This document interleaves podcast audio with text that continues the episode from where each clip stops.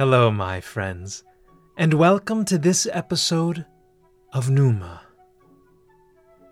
Not quite a week ago, in my prefatory remarks for my episode on sunning yourself like a cynic, I expressed my gratitude for your patronage. At that time, this channel had accumulated over 9,000 downloads, a number by which I was at once surprised, tickled, and, most of all, thoroughly humbled. Today, a week later, we've surpassed 10,000 downloads and are well on our way toward 11,000. A milestone far beneath which I had originally fixed even my loftiest hopes. I thank you from the bottom of my heart for helping me to exceed them. Together, perhaps, we might set our aims even higher, all in the name of wellness, intelligence, felicity, and love. I want to remind you of the two new series on which I'm working Jog Your Mind, in which I share with you the thoughts that fill my head when I'm on my morning run, and Fall Asleep with Me, in which I read to you an excerpt from a timeless work of literature to which you can fall asleep. If you're an insomniac, I urge you Give this series a listen. Your affliction will have met its remedy, and your rest will be restored. There's one more series on which I am working, still in its infancy, still in its earliest stage of conceptualization and development. Once brought to a state of greater refinement and maturity, however, I'll let you know all about it. If all goes according to plan, it will involve a weekly conversation with someone to whom I'm very intimately linked.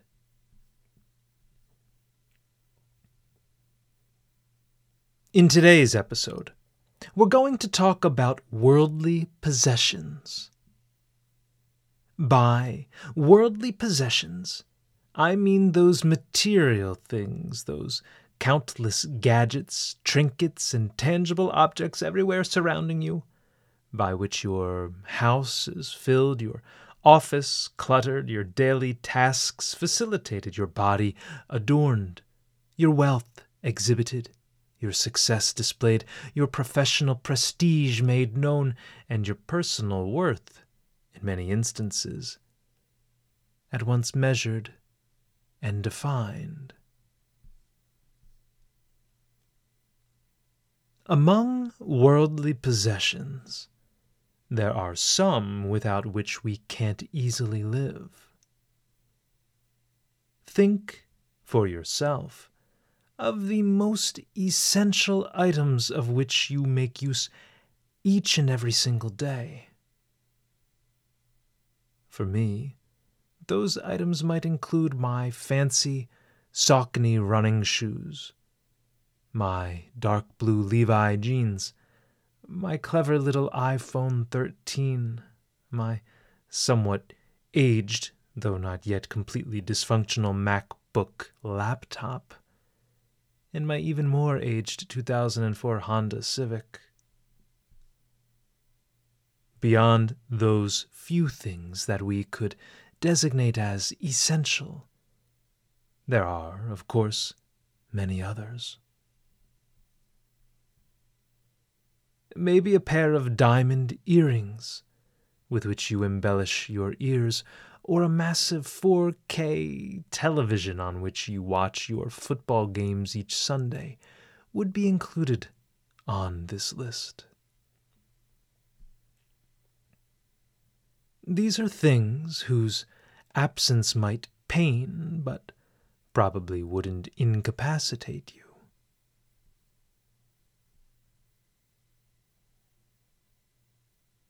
The powerful influence that worldly possessions wield over us, no matter how austere, saintly, and unsusceptible to such a force we might fancy ourselves to be, is something with which philosophers have contended since the very beginning.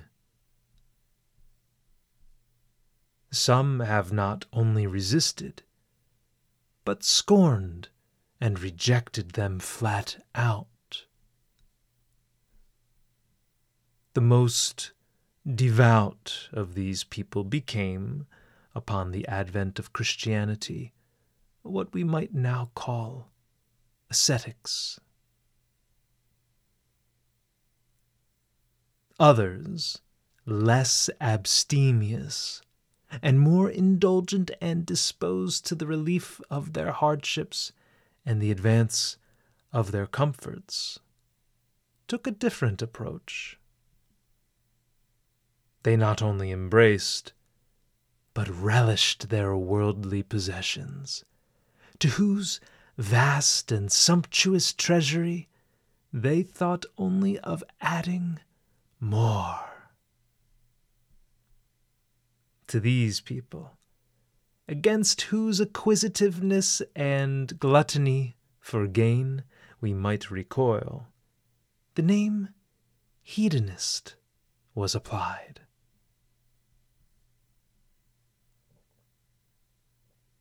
On the one side, we have the hedonist.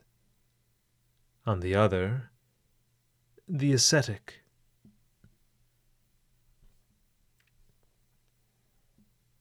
Two Greek philosophers represent these contrary views. On the one side, we find Aristippus the Cyrenaic. He was a hedonist, a lover of fine wine, elegant feasts, and unbashful women. On the other, we find Antisthenes, an ascetic Athenian of mixed blood. Curiously enough, both of these men, along with their more famous contemporary, Plato, were students of Socrates.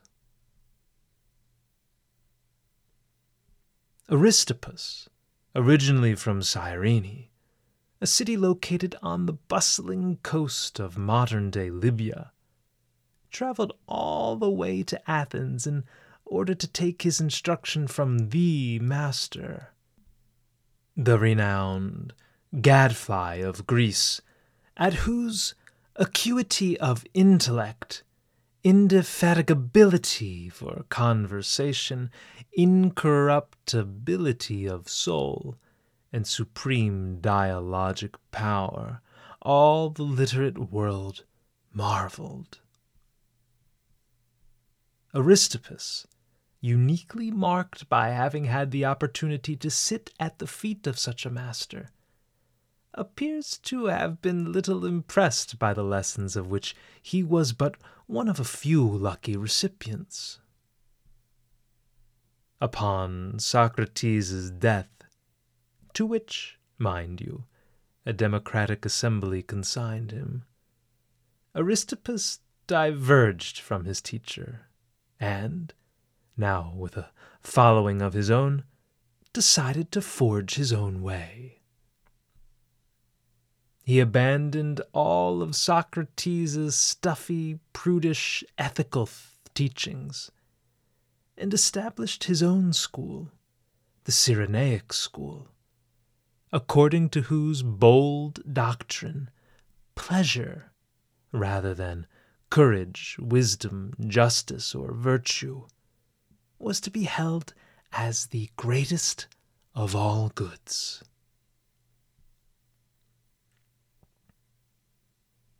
Aristippus was no abstract academic. He lived precisely as he preached. He indulged every sensual pleasure, gratified every passing desire, watered every thirst, leased out his love in indiscriminate ways, and, most shocking of all, at least for a so called Socratic, sold his wisdom on the open market. He became a teacher for hire, a true corrupter of the youth. At the core of his philosophy, however, was not just the enjoyment of pleasure, on which, rest assured, he was insistent, but the exercise of self possession and control. He responded to the critics who accused him of an unseemly libertinism by saying that it is not abstinence from pleasures that is best, but mastery over them that is most important. And so, when it came to the topic of worldly possessions, Aristippus's motto was, I possess, but am not possessed. Again, I possess, but I am not possessed. And yet, by possessing, how easily do we become possessed?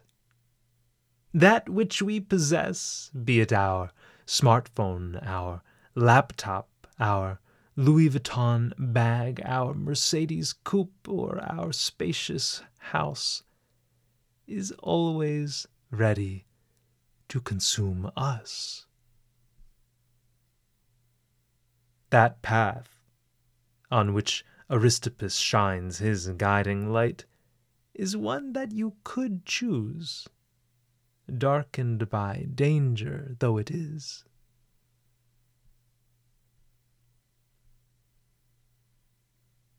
In response to Aristippus, we turn to another Socratic philosopher, Antisthenes.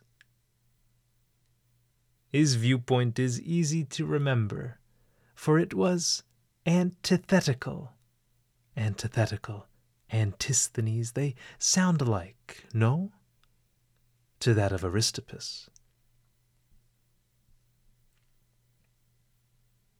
A forerunner of cynicism, a grandfather to Stoicism, Antisthenes was a more faithful disciple of Socrates.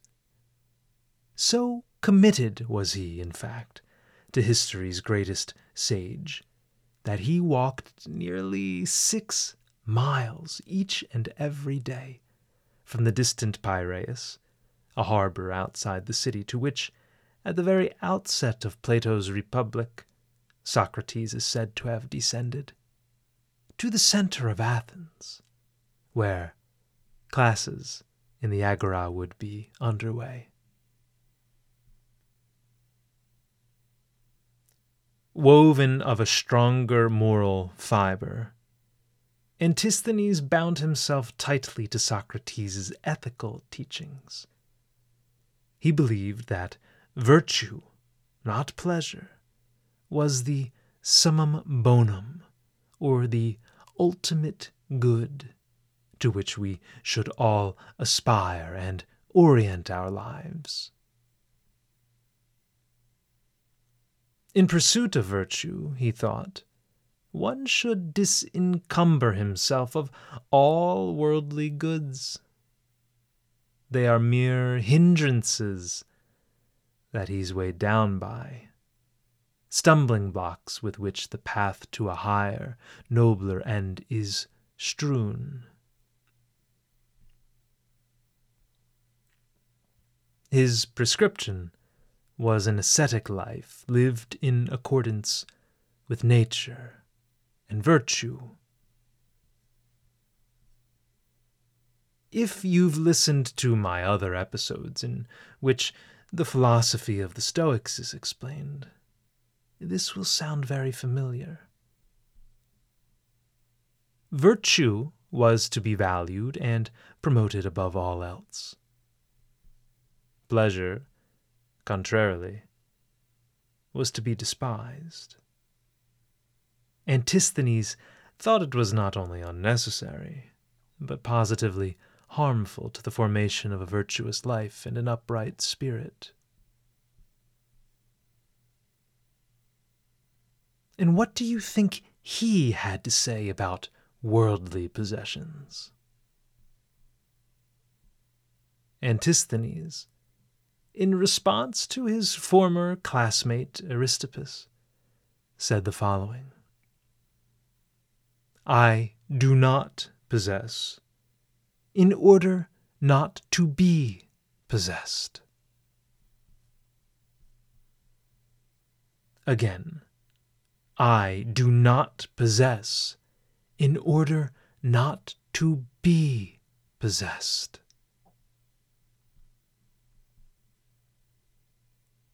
The one, Aristippus, winks at the probability of his overindulging while assuring us that his self mastery and his temperance will be strong enough to moderate his immoderate desires. This, I think, is a healthy approach so far as it goes.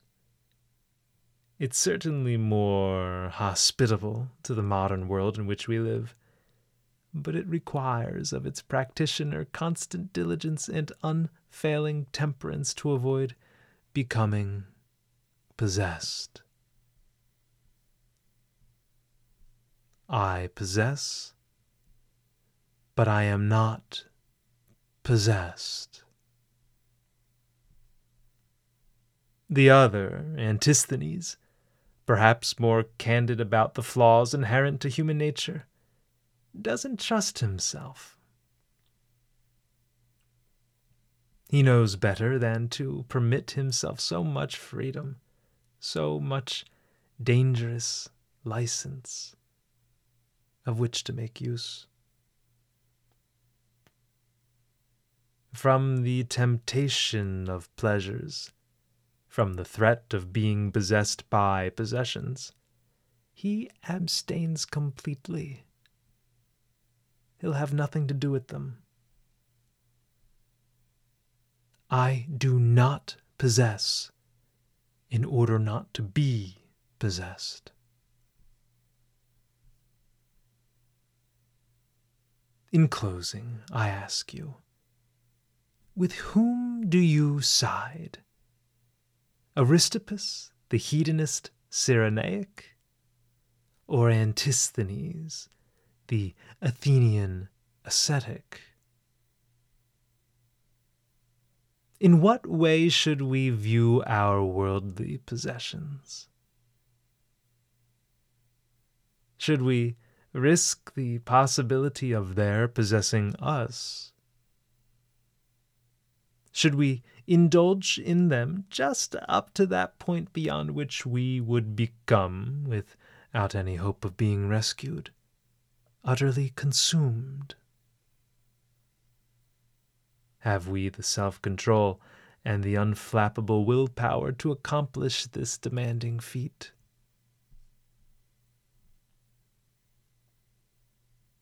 Or should we begin the process of detachment from our worldly goods? Should we uncouple ourselves slowly at first, but deliberately and assiduously from their captivating presence. Should we liberate ourselves from their firm, tyrannical grip? Should we, in their place, fill the void left behind with virtue? Should we think less of our possessions and more of our souls, and the souls of our friends, and the souls of the human race.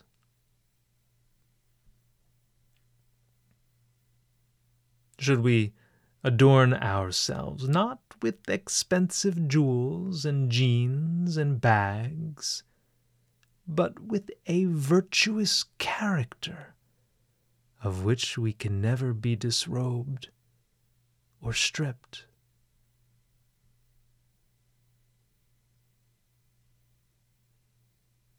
I'll leave it for you to tell me. Send me an email at numa.finneran at gmail.com, linked above, or leave a comment explaining your view. If well argued, if interesting, individual, and compelling, I might just feature it in an upcoming episode. I'd like to know what you have to say.